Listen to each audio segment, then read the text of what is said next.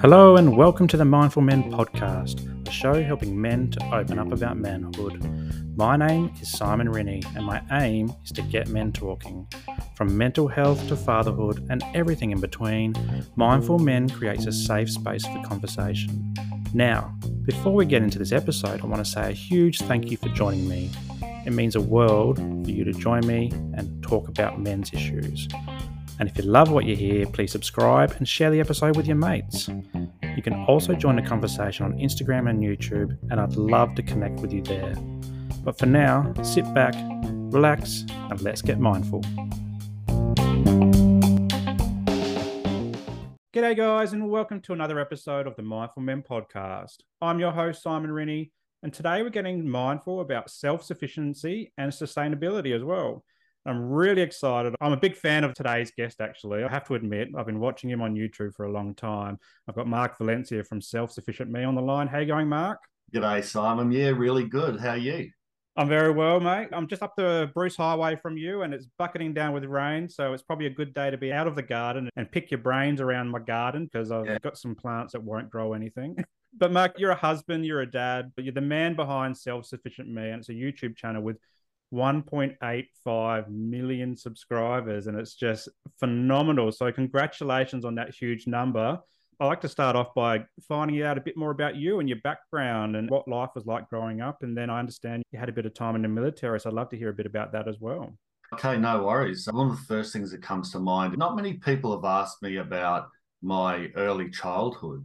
I usually start at my mm. military career and the mm. end of it and then I talk a little bit about my grandfather, who was one of my mentors and one of my father figures, and also was self sufficient himself, an ex farmer, and all that.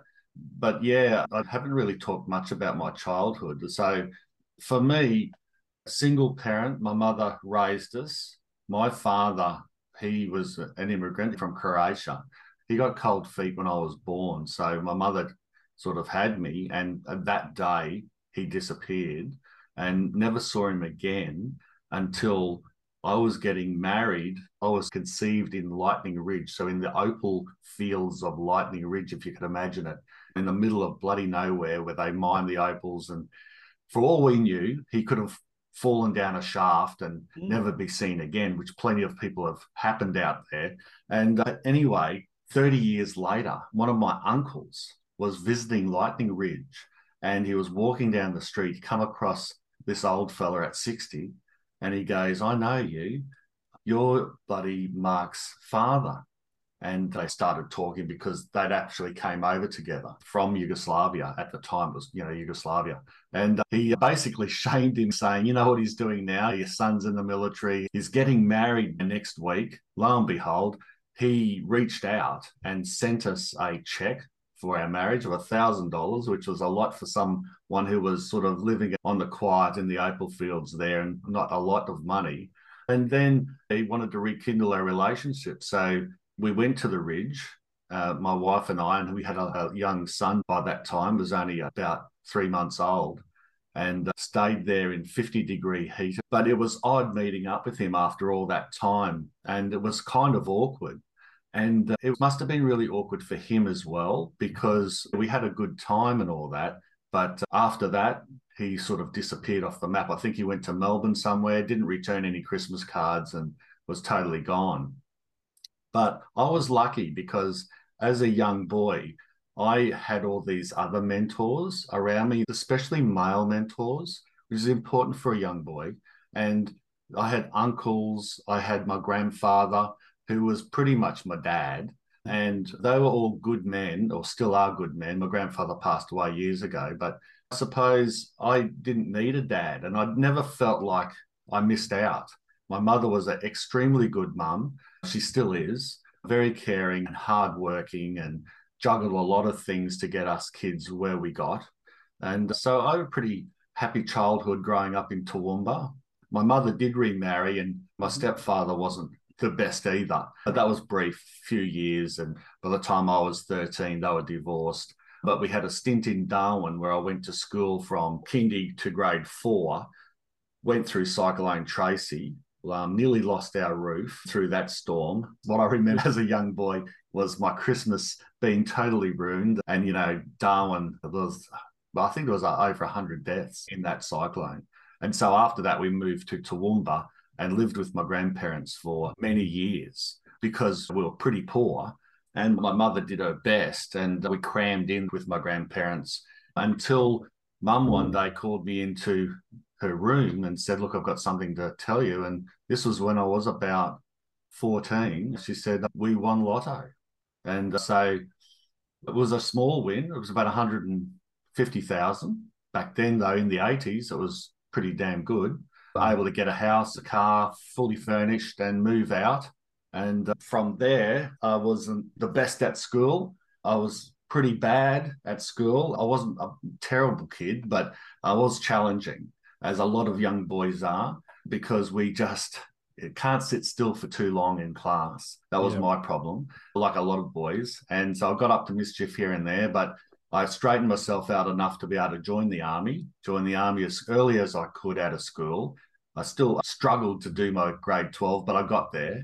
And uh, yeah, went in the army, had a really good 21 year career, lots of postings, several operations overseas, nearly killed me a, hundred times, but I survived. I had a bad parachuting accident and lost pieces off me, lost mm. my forearm, and ended up having to have an operation to get my left back muscle, the left latissimus, needed to be completely amputated and put in and molded where my forearm used to be. I took a big skin graft from my left thigh and put that over it. And eventually I got my feeling back in my hand and my arm, and I'm fine. And I left the military to look after my boys um, because it was getting too tough to put them in childcare, and I didn't mm-hmm. want them to sort of grow up disjointed and sort of going around Australia, not having a stable childhood. And besides sort of the rough one I had, I felt like I had a stable childhood, and I wanted them to have that as well. So, in the end, I said to Nina, one of us has to get out of the military and be like the home person. And she said, Well, it's not going to be me. oh, all right, I'll do it. And uh, did that. And to make up the shortfall, grew as much food as possible because that drop in salary was significant. From there, developed that love of making things and growing stuff. And then I found out it was helping my mental health, which was really unexpected. But it zenned me out being out in the garden. Then I realized mm. it was a therapy for me. I enjoyed the military. I had a great career. But after that, yeah, all these good things came out of my garden, not just the food and the boys seeing things coming out and eating healthy and having that healthy lifestyle, but mentally, I was just in a really good space. And I realized then how powerful gardening was and that creation of food and how it helped me and others. And then I wanted to share that. And so I started a blog, then shortly after started a YouTube channel and then boom, it just yeah. shot up. So there we go. I'll take a breath. wow, what a story. And so much challenges and triumphs at the same time. And I want to take you back to your childhood and not having a dad around. You said you had lots of male yeah. role models in your life. Did you ever think, where's dad or why did dad leave? Did it ever cross your mind? Yeah, I was disappointed. I was. And I conveyed that, not always, not to my mother, but you know, to my grandfather, but they'd always say, Don't worry, you've got me. Well, they didn't even have to say that. Like, my mother had five sisters, and they all married, and they all had strong marriages. And I had five really great uncles that they just took me under their wing. Every one of them was different, but every one of them had really good traits. And mm. even the, one of them that's passed away now was an aerobatic pilot. And in my earlier years in the military, I went up to Darwin, and that's where he was living because they started their business. They moved to Toowoomba subsequently, but they started Steelcon construction and they built a lot of Darwin, especially rebuilt it after the cyclone. And I lived with him for a few years, and he was Italian born hmm. and very self sufficient himself. He liked making his own salamis. He insisted on cooking most of the time himself. He'd rather cook at home than eat out. And he had all these local connections. So I just felt like I never needed a dad because I had several of them. And whether they naturally picked that up because of our family network or they felt sorry for me, I don't know. I just had that. So I was lucky, but then that was the older days. I think these days it's a little harder. It's a little harder to find male role models. I don't know exactly why. Maybe we're all much busier now, or there's a lot more pressures. But yeah, I was kind of lucky. I think we're a bit more nomadic as well these days. I'm not from southeast Queensland. I was born and raised in Adelaide my wife, she's from Tassie, and we met in Canberra, and then we've yeah. been around as well, just chasing little green pastures all over the place. And I think there's a lot of people doing that a bit more these days than they may have done 20, 30, 40 years ago. Yeah, so you kind true. of lose that village of raising kids. Yeah, I think that's a lot of truth to that. The lifestyle is a little bit more, like you said, nomadic, where we do have that opportunity to be able to travel and move around more. And perhaps our village or even family is more scattered Mm. And so mm. you might see them at Christmas maybe, but they're not in the same area as that they used to be. Yeah, yeah, and I guess we've had COVID as well the last few years, so that's even disconnected people more physically. Although we've had a bit of an upsurge in things like Zoom and all the other yeah. types of platforms, which has been handy. But certainly, I think the disconnect from that original village and the traditional village makes an impact. But your mum winning the lottery, that must have been life changing for her. Can you talk us through a bit about some of the emotions that might have come from that? And did that set you up? Yeah, for most of my teens then, and which was at a critical time through early high school, then right through, where we were borrowing, and reusing clothes. And nothing wrong with that, but not having our own space, having to live with the grandparents. So we felt like we we're always impeding. And they were very welcoming and didn't care, but we did. So my mother, of course, would always put a bid in to get maybe a, a housing commission place. We did have a housing commission place in Darwin, but we hadn't qualified in Toowoomba at that time. So it just came at a time when was just we really needed it. So it was incredible. It was an incredible feeling to go from sort of nothing to having all this stuff all your furniture. It was enough. It was enough just to have a little bit of a nest egg left over, but to buy a house in a good area up the top of the range in Toowoomba, have a brand new car, a good Sony stereo for me. Like Christmas was just amazing. Like she mm. didn't win a million. Like I think there was about 10 winners on that night. And she was one of them and got 150,000. But it was back then enough for a house, car, and furnished and and a good life then for several years and still struggled. Didn't have a lot of money to splash around, but was able to go on a little holiday once a year to the Gold Coast and and go into a high rise and have an apartment there for a week. And yeah, we had a lot of things that we thought we'd never get. It's amazing. I feel warm and fuzzy just hearing the story after, you know, particularly Cyclone Tracy and all the impacts of that as well and moving around. But you mentioned you joined the military as soon as you could. What was the draw towards the military?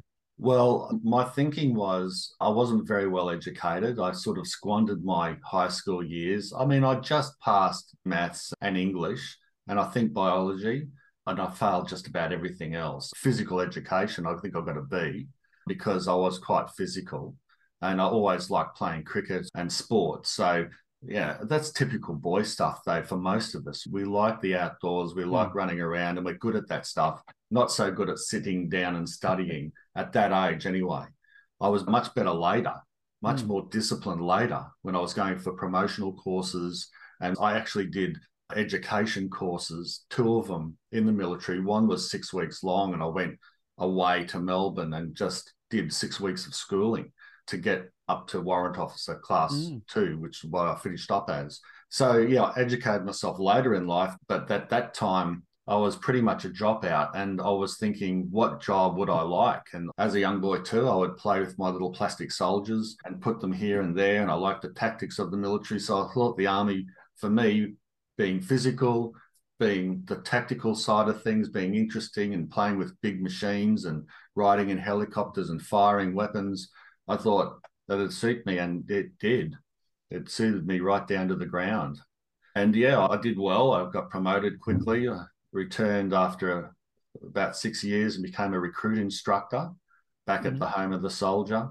Um, I did a couple of years as a liaison officer, traveling around. They call it civilian liaison unit, where you travel around the top end of Australia, visiting Aboriginal communities and pastoral owners and police and all that, and let them know where the army's traveling through their areas and most of the time we just fished and rubbed shoulders with the locals.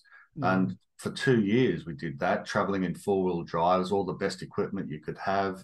And I did a couple of overseas deployment. I chewed sand in the Sahara Desert for 11 months. That was very interesting. That was then below Morocco in the Western Sahara, around Algeria and those places. And we just traveled around the desert in four wheel drives and just trying to keep the peace really and save lives. And then I went to East. Timor when that blew up the 1st mm-hmm. time. And then later again, when the president got shot over there, we went back over. So I had a lot of good gigs. And my last unit was a signals unit. I was a squadron sergeant major. I was in charge of discipline and physical training and that type of thing. So I had a really good career. Like I said, though, it was time to move on, especially mm. with my injuries and everything. I was getting older. And it was time to give back to my children and family and settle things down. I think my military helped further me. I thought it might help my YouTube career, but my robotic nature just didn't help at all. YouTube was funny for me. It took me about 100 videos to sort of become myself because I thought that being a YouTuber and my instructional background would help because I was good at giving instruction and teaching people from a soldier's way of doing it, not from like a civilian or presenter's way or a TV or and YouTube's not even TV. So once I started relaxing is when I found I had started getting the most success on YouTube. And once I started not being so robotic and and just being myself and talking to people like they're in my backyard, people started warming to me a lot more. Definitely when you pulled out the dad jokes as well. When you crack a joke, I'm chuckling. My wife's just looking at me weird. And mm. but you say YouTube's not so much TV, but in the modern household, like our household, for example, that's all our kids watch is YouTube. Like, we don't watch so-called normal TV anymore because we've got YouTube, we've got subscription services like Netflix. True, we're the same. We've got a big yeah. screen TV, but it's mostly on YouTube. Yeah, yeah. and there's yeah. so much value out there you just got to find out what you're looking for as well. But I would just take you back before we get into the YouTube thing around yeah. your wife. Did you meet your wife in the military? Or tell us a bit about your relationship with her. Yeah, well, at Kapooka, we were instructors together. We were recruit instructors. We met there and we had different relationships at that time. We ended up getting posted. I got posted to Sydney. She got posted to Brisbane. And then when Interfet happened, when East Timor blew up, I went over and she went over in different units. She was a medic and I was in an infantry position. I had an infantry section out and we had an outpost and we were doing some traffic control. And this HiAce comes comes down the road and I just hear this, hey Mark. And it was Nina in the back, and I hadn't seen her for a couple of years. And she said, How you going? And I said, Oh, what are you doing here? Well, I'm over with this unit. And she had this cold can of Coke she hadn't opened. Uh, I hadn't seen Coke in two weeks or a soft drink or nothing. I was at my flak jacket on, weapon and helmet, and she was buzzing around in this HiAce. Typical bloomin' medics get it easy. and yeah, I was doing it tough. And, and she said, Hey, have this. And so I grabbed it and it was, well, just wonderful necking that down. And uh, anyway, I found out where she was. And uh, so I'd see her occasionally. And on the second last day in East Timor, when we were returning back to Australia, we had a little party. And back then, you were allowed to have a couple of beers. Then the wording was two beers per man per day, kind mm-hmm. of thing if you weren't on duty, of course. So it was our last night. So we broke a few rules and had more than two beers. And my company, my major, came over to me and uh, he goes, Sergeant Valencia, I need to have a word with you. I went, Oh, no worries, sir. Came over. He goes, Young lady over there, I don't think she'll be able to make it back on her own tonight. Would you mind giving her an escort? And I said, Oh, yeah, sure, because she's a bit wobbly on her feet. And so here, me and her are in this blooming war zone, walking back to her tent. I staggered off, and she told me the next day that her boss said, Where have you been? What are you doing? Creeping back in here. Have you been drinking? Oh, no, no, no. this was crook as the next morning. But then later, when we all got back, we started a long distance relationship between Sydney and Brisbane. And yeah, it was nice. It was good and that's how we yeah got together and then later we we married Yeah, wonderful. And then you had kids. How old are your kids? Um, well, now they're 19 and 16. The youngest, he's got one more year left of school, grade 12. And my eldest is now working for me on our YouTube. I'm trying to establish a second YouTube channel. Well, we've established it, but I want to do more work on it. And it's kind of a spin off from Self Sufficient Me. It's called Self Sufficing Me, and it's a fishing channel. So he'll be running that, and I'll keep running Self Sufficient Me. Uh, so it's a pretty cool job for a young yeah. fella to be able to come out of school and go straight into a YouTube channel and doing something he's loved ever since he was a toddler. And that's throwing a line in. Yeah. So he's very excited about it. And we've been working hard behind the scenes to get it to a point. It really taken a lot of work to get us to this point. But yeah, that's what the two boys are doing. And next year, Luke looks like he's going to go to university and do a, a film course there. So he'll do that three year film course. That's what he wants to do. Whether he wants to work for his old man and the family, I don't know, but that's up to him. But James did a few online courses and he's mm-hmm. kind of self taught like I am and didn't want to go to uni. But the youngest fella wants to do it all professional, and we're all for that. And so, like thinking back to when you became a dad and the journey since then, what does it mean to you to be a father? I think it's pretty much like not everyone can be one. And I understand that. And I don't want to ever come across like if you don't have children, it's something bad because that's just life. And also, people might not want to have children, and that's their decision. But for me, I feel like that that is the sort of holy grail of life, the meaning of life is to have children. For me, it's the perfect thing. Have children, influence them, put a bit of you in them, hopefully the best bits, mm. and watch them grow. Be lucky enough if you can to watch them grow and then have their own kids. And just that for me is the pinnacle of life. Have some grandchildren and then die happy. Yeah. Yeah. Were you disappointed not to have a girl? Oh, kind of. Yeah. well, we would have liked to have a third, just didn't happen for us. It would have been nice to have a girl. I reckon she would have been a top 10 tennis player for sure. Growing up, I had three brothers, or I have three brothers. You know, they're still around, but it was very testosterone driven household. And yeah. so then when we had kids, me and my wife, we had a boy first, and then we had a little girl and she is just like a little princess. She's daddy's oh. little ah. princess. And it's different because I haven't grown up around young kids. My wife, she's got a really big extended family. So there's been lots of kids, lots of girls. But for me, it's like brand new territory, trying to figure out that and be a dad to a little girl. It's a, it's a pretty amazing journey. It'll be fantastic. Yeah, yeah, yeah, but she's yeah. got a bit of attitude already. She's only three. She's going on 16 pretty quickly. oh, yeah. and she's got a voice on her like you wouldn't believe, like an opera singer. Like she could belt out like some notes when she's angry. I bet. So you finished in the military and, and you touched on a bit of mental health and, and talking off there about PTSD. And I don't want you to go too deep into that to trigger you or anything like that. Just share a bit of the impact of your PTSD and then getting into your garden and what that felt like to actually get the hands in the dirt and, and use that as a therapeutic approach? Yeah, that's exactly right. Well, I had several incidents. I mean, one of them, I was jumping out of a plane. We had all our combat equipment on. We were training in the middle of New South Wales, about an hour from Wagga. Mm-hmm. And the young fella in front of me booked at the door, and the rest of the guys in our stick pushed me over the top of him. Long story short, my static line was looped and caught around my wrist. And I was still connected to the plane kind of thing. And so when my chute opened and sucked me out, I slammed against the door or the side of the plane or something. The arm was completely spiral fractured.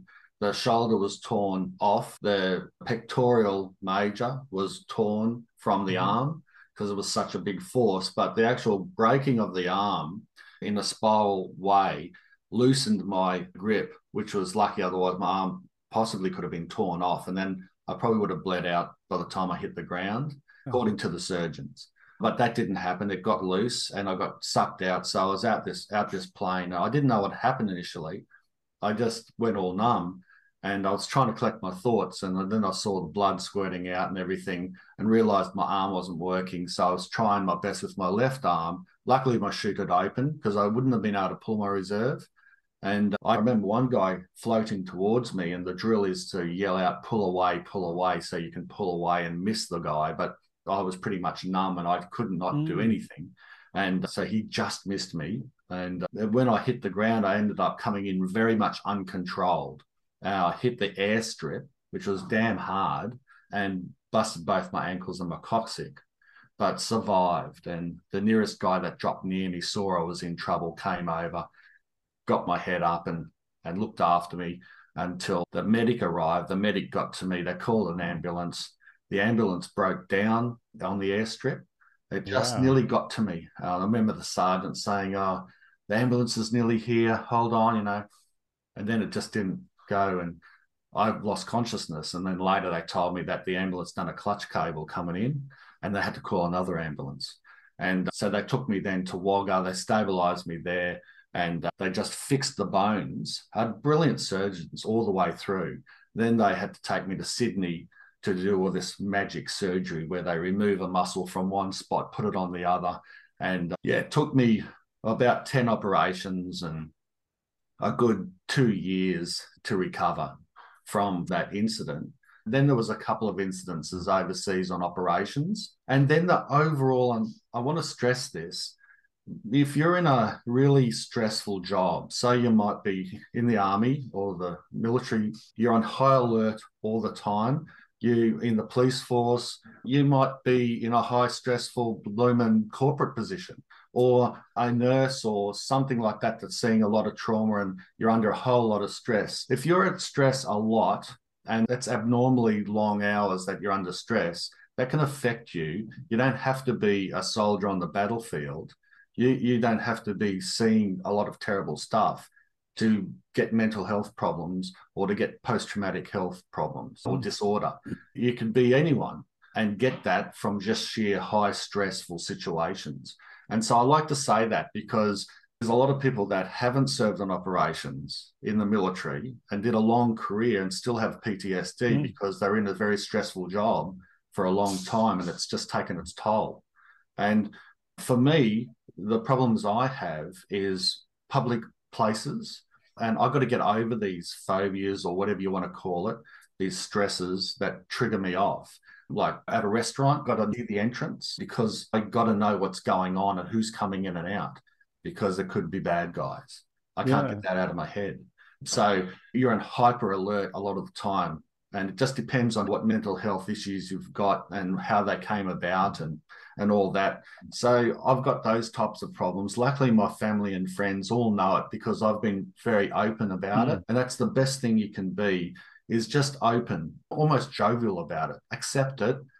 And that way they'll help you deal with it. So it's really easy for me. If we go out for a dinner, people will leave that chair open for me. I'll be the last one in, and there'll be a chair pointing back towards the entrance. And I'll feel always comfortable with that. Look, sometimes it's not appropriate to be able to do that and I get over it and I'll sit down there, but people will know and we can have a joke about it. You know, your back's to the entrance mark. Yeah, righty, eh? You know, but it, all that helps to mm. be open and talking about it. And so I've got a number of those types of problems that yeah. you're always dealing with. But getting out into the garden, I just didn't expect that to help me towards the end of my military career, last 12 months, I just needed to get out. So I would leave the barracks at lunch. I would leave and I'd go find a park and I'd just have quiet time for an hour and then I'd go back to work. And then I started on the weekends or after work, spending a few hours out into the garden. And I realized, like you said, getting your hands dirty. I don't wear gloves where possible. but Getting my hands dirty, smelling the earth, it just zenned me out. And I started to realize it really calmed me down. And mm. if I was feeling ever stressed, I would be straight outside if I'm at home, straight outside, get into the garden. Now I know what to do. I'm happy in 15 minutes. And I just think that it's that nature thing. It might not just be the garden, it could be a walk on the beach if you're nearby, it could be a walk in the park, whatever calms you down. It's that nature thing, it's that human need for smelling the fresh air and getting away and getting out into nature that that I think helps a lot with mental health issues and all that. That's the best way I can describe it. And mm-hmm. then later, uh, doing the YouTube thing, I get a real lot of help myself by helping other people. I get a really good satisfaction out of getting that feedback that Mark, I feel really good. I started a garden actually for mental health reasons because you said so. And I was blown away. You know, you've saved my life. I mean, that's pretty amazing. I've got probably a hundred of those emails of people just starting a garden for the heck of it and having a good time. But there's others that ex-servicemen and that that have actually written to me and said starting a garden saved their life. That is great. It certainly does wonders. I remember when COVID was here and we were all locked down and we'd make an effort with the kids to go out and find grasshoppers in the garden and ladybugs and stuff like yeah. that and just slow down and, and get out of the house and, and Great it was idea. a really relieving thing our little fella he'd get a freezer bag and put all the grasshoppers off of my, my lime and lemon tree because we thought, oh, they're going to kill it. So we mm-hmm. put them in the bag and then we'd take them out the front and he'd release them onto a tree out the front yard. And we'd do that every day, maybe even several times a day just to get out. And it was just such a, a nice thing to do. It was yeah. a grounding thing to do, good for the mental health to breathe that fresh air as well. And then in 2020, I experienced burnout. So I had a high KPI job in the public service or white collar job. And I burnt out doing that and studying. And we had the COVID stuff as well, plus my own mental health journey. And I remember getting out into the backyard and part of my recovery was just weeding and just, you know, getting into garden beds and weeding. And then after watching your video on pineapples, now we've got a whole like a million pineapple heads all just dashed around the garden. And my wife's like, Simon, stop planting pineapples. I'm like, they're the easiest thing to grow. They're so easy. Yeah. Good on you. But I mean, yeah, that's what I was talking about before. You don't have to be on the battlefield and see a whole lot of horrible arms and legs missing to suffer mental health at an hmm. extreme mm. level from being in any job that you're highly stressed, you've got deadlines, you've got a lot of pressure on you. That can really take its toll on you physically through the stresses mentally you know yeah and uh, i'm glad to hear that you got out into the garden and you felt that way and it was a great idea. You know, I don't generally kill our pests either. I'll let the birds and that do that, but I'll relocate big grasshoppers and stuff. I won't squash them or I'll shoo them off and let the kookaburra grab that. I don't want to know about it, but that's good to hear. It's a good method. You're saving a plant, but you're also not destroying anything in nature. Let something else take that. Probably relocating it will disrupt them and mm. the hmm. birds would probably eat those grasshoppers. But that's the simple things that you can do that sends good messages, makes you feel better. And yeah, it's just so good for mental health. And it's such a simple thing to do. Absolutely. And even the, the ladybirds and holding them in our hands and letting them crawl over our fingers and all that was yeah. a really cool thing because he was probably what three and a half, four at the time. So he got a real big kick out of that. And then for the next Christmas, he got like a little insect capture thing and and use those with the magnifying glasses. So it was a really cool age to explore yeah. the garden like that. But for anyone listening, like you've really got to check out the YouTube channel because you have an amazing garden. Like you've got a bit of space. We're not talking suburbia here. Is there a favorite part that you have in the garden that you love to go and be in, or is it all like your favorite, or is it like one little corner or one plant in particular that sticks out to mind? I like the different rooms in our outdoor garden. So you've got a main orchard on the right hand side. Like three acres isn't that big because one acre is totally treed, and mm. that's where we've got our chickens. And then the, the top acre, you've got the house and shed and everything on it. And so all around that, we're planting as many fruit trees and that as possible. So they're sort of surrounding it. And we've cut out a few ornamentals lately to put out the front yard. And we're going to replace those ornamentals with fruit trees as well. Nina said yesterday, well, if you put another few fruit trees there, you're going to have just neighbors or people coming along. They'll just be picking it along our fence line. I said, yeah, wouldn't that be good? Why not? Pick an orange. I don't care. Yeah, so it's nice to have that orchard side and you walk through, and I've deliberately made it ad hoc. It's not structured at all. I've got fruit trees everywhere and they're not all the same. Like they're not all citrus grouped together. They're just like a forest. It's like that true fruit forest where you walk in and every tree is different. Now, there's guavas, there's lime trees, oranges, mangoes, and they all fruit at different times of the year. And so you've got fruit all year round there's about 150 different varieties we're trying to plant in there exotics natives the bush tucker plants native limes and then you've got in the middle a fairly structured raised bed veggie garden that looks like a bit of a jungle at the moment because of all this extra rain. Not just with the weeds, but the plants. Like we've got some gourds and that that have just self seeded. They're growing like like the jungle out there, like crazy. You could swing off some of those vines like Tarzan, you know. But it's just nice to have that structured raised beds. I don't have to bend over as much. Getting older and all my injuries, it's nice to be able to garden standing up. And you, then you've got around the peripherals on the sides near the shed, you've got other areas where all fruit trees are. I've got an avocado area behind our shed because it gets a bit of shade and and I've mounded it right up because we've got clay soil. I'm trying to grow avocados because as soon as that taproot hits the clay, they die. So over the years, I've worked out that I needed to raise them right up, not just a little bit. And so I've got that experiment going. And then as we go all the way down, we've got banana trees and then the chicken area down the back, which is a treed area, completely electrified so that the foxes and wild dogs don't get in. And it's like chicken heaven down there. And we've got some quail and chickens. We used to have ducks, but like I gave the ducks away. I just uh, got sick of it over the last decade. They're just so stinky and messy they're lovely birds, but I just think chickens and quail is a little easier and less messy. So we've just stuck with that. But it's a lovely area down the back to zen out and just watch the birds, you know, have a really good time with plenty of area to roam and eat grass and find crickets and slugs and snails.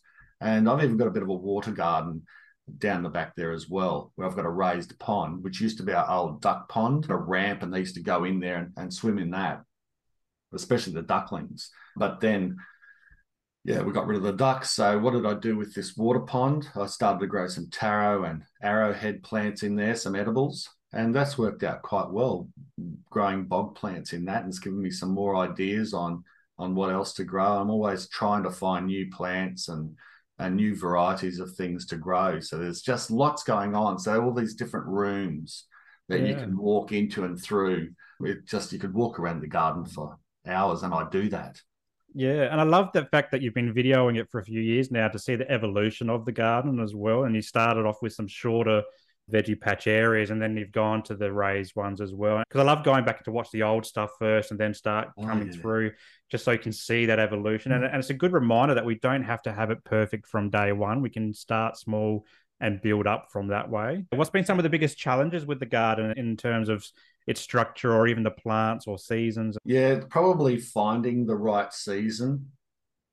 You can grow things all year round, and that can be a good thing, but it also can be quite tricky because you can say grow lettuce or start lettuce and tomatoes off in summer here, they won't grow very well. If you're in a really cold climate, they won't germinate. So mm. it tells you those four different distinct seasons in a normal, say, temperate climate or a cold climate will tell you when you should be starting things. And if you get it wrong, those things don't grow. Whereas here, you can start things off and then they'll suffer and they won't produce very well. So trying to get that balance right and finding exactly when and when not to. When you have a late winter like us, coming into summer, like our spring has been cooler than usual. Our tomatoes are growing a lot better now than they would have last year. So you've sort of got to roll with the climate a bit and try to work with it as well. So that can be fairly tricky. Uh, having poor soil, which most people have, is a tricky thing as well because when I first started growing, I just bunged trees in everywhere and started losing money fast because yes. they were dying. You know, $30 an avocado tree, it was starting to get very expensive until I started working out that avocados don't like clay soil and certain other plants do and they don't. So where to plant where, mm. how much topsoil have I got in that spot? That's a better place for that tree. And, and then you work things out. So that was challenging for me for the first five or so years. And even spacing plants out in that. I've got some early pictures of my garden where I've got lettuces, they're spaced out like a meter apart. I mean, it's like, what poor use of a garden bed is that, you idiot? don't you know how big a lettuce grows? And of course, I didn't back then. And there's like a desert between all these lettuces. And these days, I've grown a lot closer. They help each other out. They shade each other out a bit. It's better for the harsh sun, especially through our spring coming into summer, you can get that last crop in. So I've understood a lot more about spacing and about what to grow when and soil. So all these important things and sunlight, yeah. where to plant things that get enough sun. So sun, soil, and timing, I think, are probably the three big ones. Yeah, I'm a firm believer in talking to plants because I've had a stern word to my my lemon and my lime tree. I don't know what it is about lemon and lime trees, but they never grow any fruit. And so this year I said to my lime tree, my lemon tree, they're both next to each other. I said, if you don't start growing this year, you're out next year. Oh. And now it's growing lemons, but my lime tree is dragging its heels. So, you know, do you talk to your plants? Are you one of those people? The good old threat. I was invited to give a talk to this church hall. About 100 people or so turned up. It was really nice. It was a really lovely chat and everything. And this lady put a hand up and she said exactly what you said. Do you talk to your plants? And so I'm starting to get this question quite a bit. And she said, I do. And she said exactly the same thing. I had a plant that wasn't performing. And I said, This is your last chance. and then it started growing. And uh, we just don't know, do we? We don't know enough about plants. And over the years, people have always talked about do you talk to plants? Does it make a difference? And well, I do. I'm always talking when I'm out in the garden. I don't know if I've ever laid down a threat, but that'd be a good video. It's literally because I've seen a lot of uh, videos where I guess researchers play music to plants, and oh. one might be heavy metal, one might be classical, and just seeing the difference. And for some reason, in some of the videos I've seen, it just helps them to grow. I don't know if there's any science behind that, but yeah, there's some interesting videos out there, and that's why I, I thought I'd bring it up. And then I was actually shocked to find out that the lemon tree was growing lemons all of a sudden. So it must have heard me.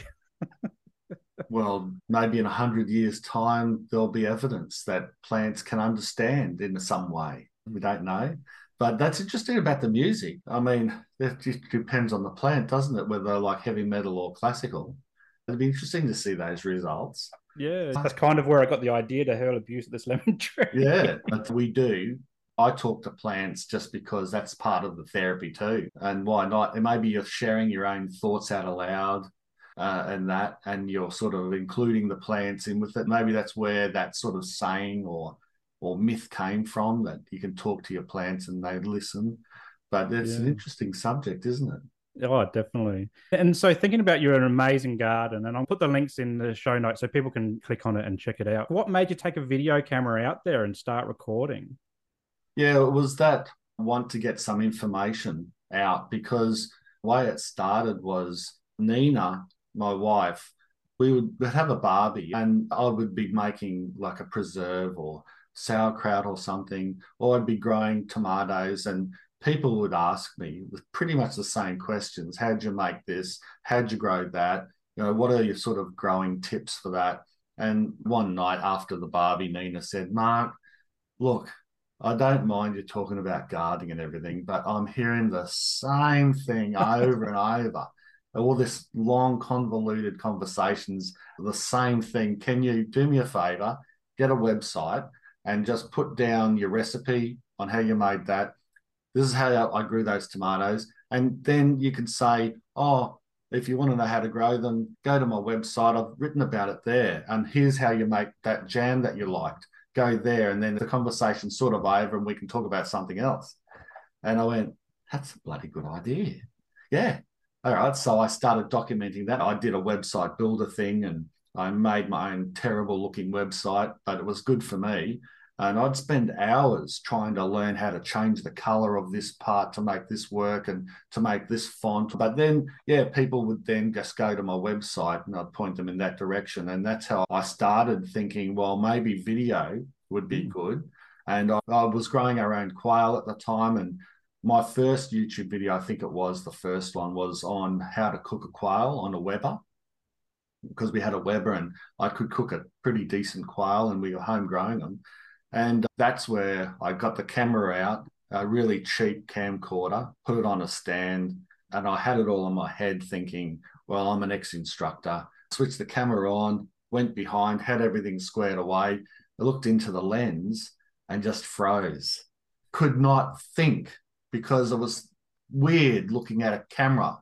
and not person. If there was a person standing there, I could talk and tell them what I was doing. But because I was looking always back at a camera, it just threw me off. I just couldn't get over it. And so that video, I did put it up because I still thought you just got to do it, do it and try to get better at it. And there's this how to cook a quail video, and it's so badly cut as well. My editing was crap too back then. I'm still learning, but it, it was just looked like Mark the robot, frightened chicken trying to cook a quail. It was a horrible video, but I think a few hundred people watched it, and uh, it just gave me some inspiration to just want to get better at that then and started the YouTube channel and just kept on starting to then video things that I thought people might have been interested in and then giving that information out. It wasn't anything yeah. about making money in those days. It was, you know, the early days was just getting information out. And, and then it was a few years later, I was then starting to think, hang on, I've got 10,000 followers. Maybe this could be a career for me. It'd be great if it was. You know, I was thinking, how awesome would it be if I could sort of etch another career in my lifetime? Mm. And especially doing something that I love, growing vegetables, and I'd still be able to stay home and still be able to sort of have that type of own business and that flexibility, but then just giving out information. And I really had my fingers and toes crossed that I could do it. And so I really got stuck into it. And I did long hours for several years. I think it was five years or so before I had any real success on YouTube. Can you pinpoint that moment when success came? Yeah, I had about 10,000 subscribers and I got to that point. Well, it was like do or die, really. I got to a point where Nina was doing two jobs. The boys were old enough then to be able to take care of themselves. They're still at school and that, but look, I couldn't justify staying at home. I'd at least have to get a part time job to help mm-hmm. Nina out a bit with the finances. We were struggling financially. And so I made that video saying, look, basically, I'm, I'm not making anything out of YouTube. So what I've got to do is get a part time job, which will mean that I'm going to have to to cut back on my YouTube videos. I love doing it. I wish I could do it forever, but it's not practical. I got a big heap of support out of that. Lots of people wrote to me and commented and emailed me and said, Oh, Mark, you know, like they offered even money and all that. But I didn't take any money or anything. But they offered ways like, could you sell your produce? Could you do that? And it was really lovely and humbling. But I was still in the sort of mindset that we had to really do that. But anyway, a friend of ours was having his wedding in Scotland, and that we got an invite to that wedding. It was a fantastic wedding. But on the way over, we stopped in Dubai and I switched on my mobile phone. We went into McDonald's and I got onto the Wi Fi, and my phone just went nuts because yeah. it'd been saved up for all this time for all that flight. It was going ding, ding, ding, ding, ding, like all these messages, and like Nina said, Who the hell's messaging you? I said, I don't know what the hell's going on. So I'm looking at all these phone going crazy, and it was YouTube. And it was congratulations, you've got your first thousand likes on a video. Congratulations, you've got your first thousand subscribers in one day. It just went crazy. And I had to look back six months earlier. And this is when I started to loosen up. I was so robotic. And one day I was out in the garden, I was at the lemon tree, it was full of fruit. And I wanted to talk about this tree and I was going to give pointers in the same sort of style. And I went, you know, I'm so tired of doing it that way. I mean, I'm just going to be myself. And I looked it and I said, what about just five tips on how I grew a ton of lemons? And so I stood in front of that video, the tree in the background, and I thought, well, mulch is one of them, you know, fertilizer is another. And I just put that together. I was really loose.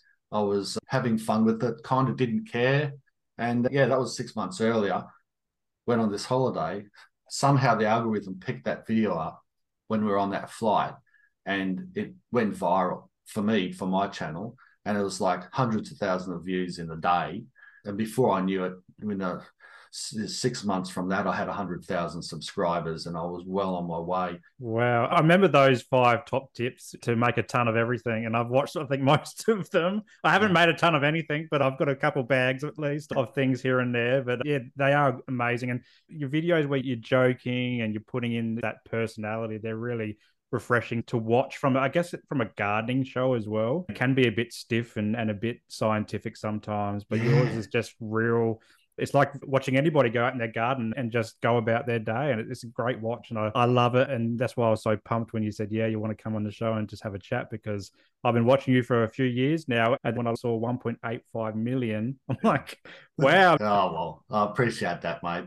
But yeah, it is a bit surreal that so many kind people would follow me and not just follow me, but yeah, consume my content and then comment and send me emails and even seeds and stuff and gifts and that. You know, I still got to pinch myself every day. It's just really nice. It's a dream come true for me yeah. and my family because now my wife is employed by me. I called her my PA and she said, No, no I'm not. I'm your chief operations officer. And then my son is working for me.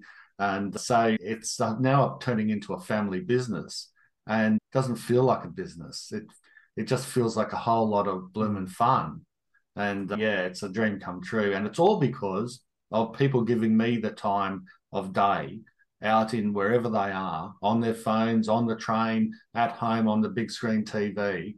And that's not lost on me, and it never ever will be lost on me that the only reason I'm a success is because they've let me become one congratulations and i'm excited to see how the fishing show comes up as well that's really exciting. In queensland it seems to either have a gardening show or a fishing or a four-wheel driving show so you could probably do all three in one. That'd be an amazing feat.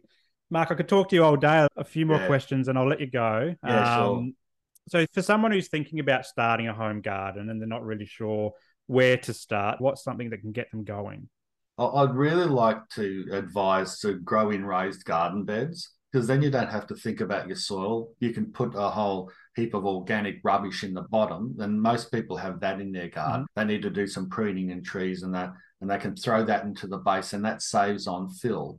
And then you can get some good premium soil from a, a reputable garden place and get that in. And there's a quick way to have a raised garden bed that's got already good organic sort of start in it, and you know it's going to grow good premium veggies in it because it's good premium soil. That is my preferred option. If budget is really tight, we get some recycled hardwood or something from the tip maybe or wherever you can grab it that hasn't had any sort of chemicals put on it and make your own beds out of that. If you really don't want to build anything, but you still want to get started, have a go at just in ground. That's how most mm. of us all started. Get rid of a square meter of grass, and then hill up that soil in some little mini furrows so that you've got a bit of a raised up area and that's where you plant your plants.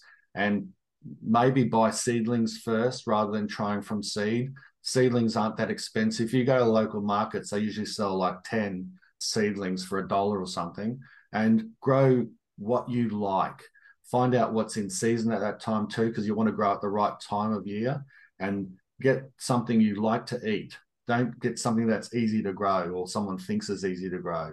It's important to encourage you to keep getting at it and and having success is growing something you like eating. So then plant them in that space and nurture it and give it a bit of fertilizer, liquid fertilizer, whatever, and then have success first in a small bit and then start empire building as you mm. go. Nice and easy, nice and slow, doesn't overwhelm you and you'll soon have a big veggie garden because it's inevitable. Once you get success in that first square meter you're going to i'm sure i'm positive you're going to want more.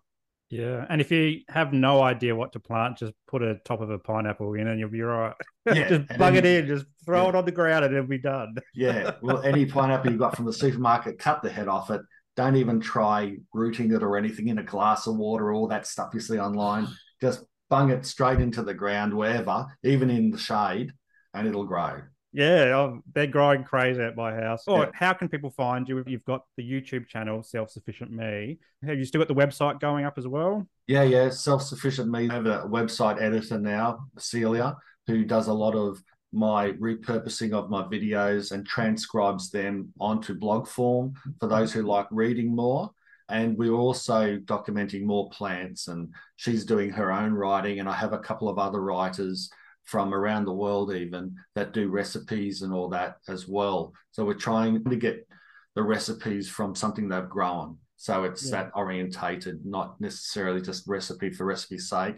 They've grown the produce and then they're making something out of what they've grown. So we're developing more and more on the website. Then I've got my YouTube channel, Self Sufficient Me, and I have a forum, Self Sufficient Culture, the culture of self sufficiency. Not a lot of people know about that, but I'm also on there a little bit. I should be on there a lot more. And that's a good way for people to get into like our self sufficient community and an easy way and a free way to ask questions and that type of thing and get access. And yeah, like I said, we're developing a new channel called Self Sufficient Me. Hopefully, we can grow that into a really good, fun channel as well. And that'll have some crossover with like getting fish and fish frames and making fish fertilizer mm. and cooking with fish and with the produce from the yard. Do you still have the Patreon up and running? I do have a Patreon page. People can go on that. I have a $25 tier if people join that, which I have quite a few, they get a VIP email and they get priority access. See, I get probably 10,000 comments and emails a month. It's impossible, even if I had a team, to mm. answer everyone. So that's why I created that so that uh, those people then can can get access if they really need to or want to, and I can mentor them getting their garden set up or whatever. Yeah. Now, are you on TikTok? Is the next question. I am on TikTok. Yes. Are you doing any dances or anything like that? Look, I'm not a fan of TikTok, to be honest. I'm there because I understand that the young people like it and some older people. And so, what we do on TikTok is all my stupid stuff. Like, I think one got to a million views the other day in a short period of time was I was talking about beans and I farted it was a fake fart, but you know that type of thing does well on TikTok. It, it's not it's not like premium gardening content, but if you want a bit of a laugh, all my terrible bits put on there. And on Facebook, I'm there as well. Yeah, the different yeah. platforms that I'm on. Wonderful. Hmm. Now, the last question I like to ask my guests is to plug something that makes you feel good. So it doesn't have to be anything related to what we've been talking about today. It's just something that you might be watching or listening to, or a book you're reading, or a self care activity. Or it could be something that you're doing in the garden that you can pay it forward so that maybe some of the listeners that are tuning in can go, yeah, I might check that out too. There's a whole lot of things. I mean, like YouTube, if people are listening to this on a podcast and haven't got onto YouTube and looked at the gardening section on YouTube, there's like a plethora of content creators. There's thousands of them, and there's lots of little channels that are very consistent and constantly doing their best to entertain and to inform.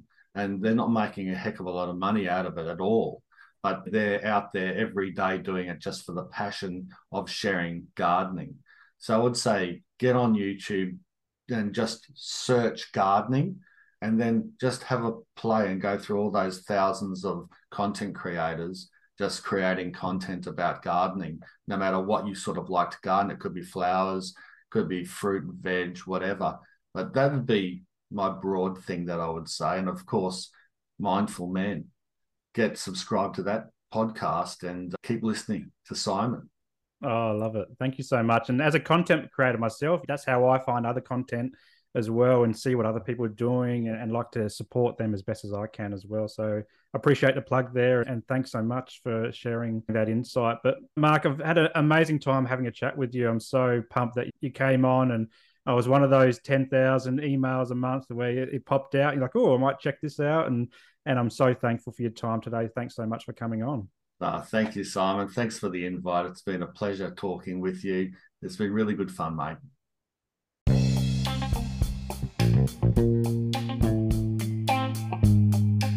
Well, that's a wrap for today's episode, and I hope you got some value from it. If anything triggered your mental health today, please reach out to your support networks. Also, if you loved what you heard, be sure to subscribe to the show and share it with your mates. For more from Mindful Men, you can check us out on Instagram and YouTube, and I'll throw the links to these pages in the show notes below. But until next time, stay mindful.